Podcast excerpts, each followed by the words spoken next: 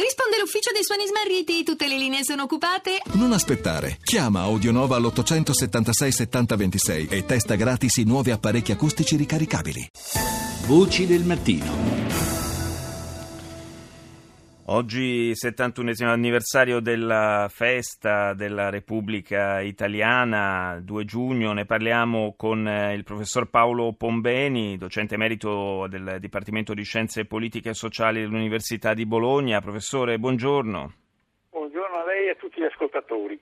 La festa della Repubblica naturalmente è anche un'occasione per fare un po' il tagliando, no? diciamo, per, eh, per, ragionare sullo stato di salute delle nostre istituzioni eh, che vivono una, una fase, diciamo, dal punto di vista politico e anche costituzionale particolare, nel senso che eh, guardando proprio anche alla, alla, legge elettorale verso la quale sembra che stiamo andando, eh, insomma, dopo anni in cui il proporzionale era stato indicato come il male assoluto, adesso invece sembra piacere un po' a tutti. Beh sì, eh, naturalmente noi siamo in una, in una strana condizione perché la Costituzione della nostra Repubblica, che intendiamoci da tanti punti di vista, eh, funziona e, e funziona ancora in maniera eh, più che decorosa, fin dall'inizio è stata presentata come una eh, costruzione che aveva bisogno di aggiornamenti perché nella seconda parte, perché la prima parte è quella sui diritti, sui doveri, sì, sui grandi principi, diciamo. Sui grandi principi, su quella non c'è mai stata discussione e non c'è a tutt'oggi discussione. È assolutamente difficile immaginare qualcosa, qualcosa di meglio e una evoluzione di questa. Ecco, invece la seconda parte, l'organizzazione dei poteri, ecco, questa è stata determinata dalla situazione che c'era ovviamente nel 46-47 e si è detto beh però poi insomma bisognerà vedere di, di metterla a posto questo discorso è un discorso presso una specie di, di storia pressoché infinita, eh, si è accentuata dagli anni Ottanta, la famosa commissione Bozzi, eh, però sempre senza arrivare a una, eh, a una conclusione, perché come sappiamo eh, l'unico, insomma, diciamo, alcuni eh, progetti di riforma sono stati portati a termine, ma poi bocciati dai, eh, dai referendum dai referendum popolari, l'ultimo quello del 4, eh, del, del 4 dicembre, lì siamo ancora in alto mare. Per quel che riguarda il problema elettorale, beh, qui abbiamo due, eh, diciamo, due facce del sistema. Da un lato il sistema proporzionale venne introdotto eh, nella prima fase della, de, de, della, Repubblica, una fase molto lunga che dura fino agli anni 90, per il principio di un paese che era diviso, come si diceva allora, in steccati, no? c'era la componente cattolica, c'era la componente eh, operaio socialista in senso ampio che arrivava fino al Partito Comunista, c'era la tradizione eh, laico-liberale e via dicendo.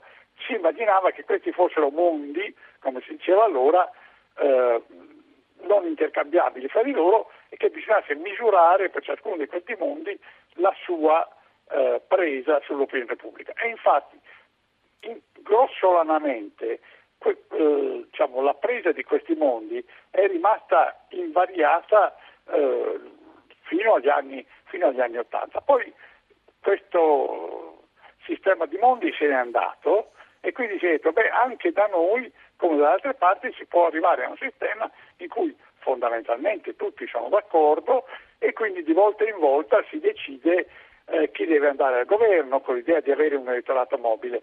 Questa è la base dei sistemi di tipo maggioritario. Eh, però da, no, da, noi di fatto eh, questa idea si sfondava sull'esistenza di un bipolarismo che non c'è più. Esatto, esattamente. Questa idea si fondava sul fatto che anche da noi ci fosse una specie di alternativa fra, chiamiamolo così, conservatorismo eh, moderato e eh, progressismo, anche questo sotto controllo. Questo, questa spartizione, che peraltro ha lasciato in vita moltissimi partiti, eh, ricordiamo che si era arrivati a 23 gruppi parlamentari, eh, se n'è andata, eh, l'elettorato è diventato molto mobile, questi confini fra conservatorismo moderato, progressismo più o meno equilibrato, eccetera, eccetera, se n'è andato, eh, destra e sinistra, come si vede dire, non ci sono più. E quindi adesso si torna di nuovo all'idea del contiamoci, contiamo come sono questi vari mondi. Ecco perché eh, si reintroduce un proporzionale, questo ha dei costi, se vuole poi lo vedremo, eh, però si reintroduce questa forma proporzionale dicendo prima di tutto contiamoci, quando ci siamo contati vedremo cosa fare. Eh beh, il rischio è che una volta contati non si riesca però poi facilmente a mettere eh, insieme una maggioranza di governo.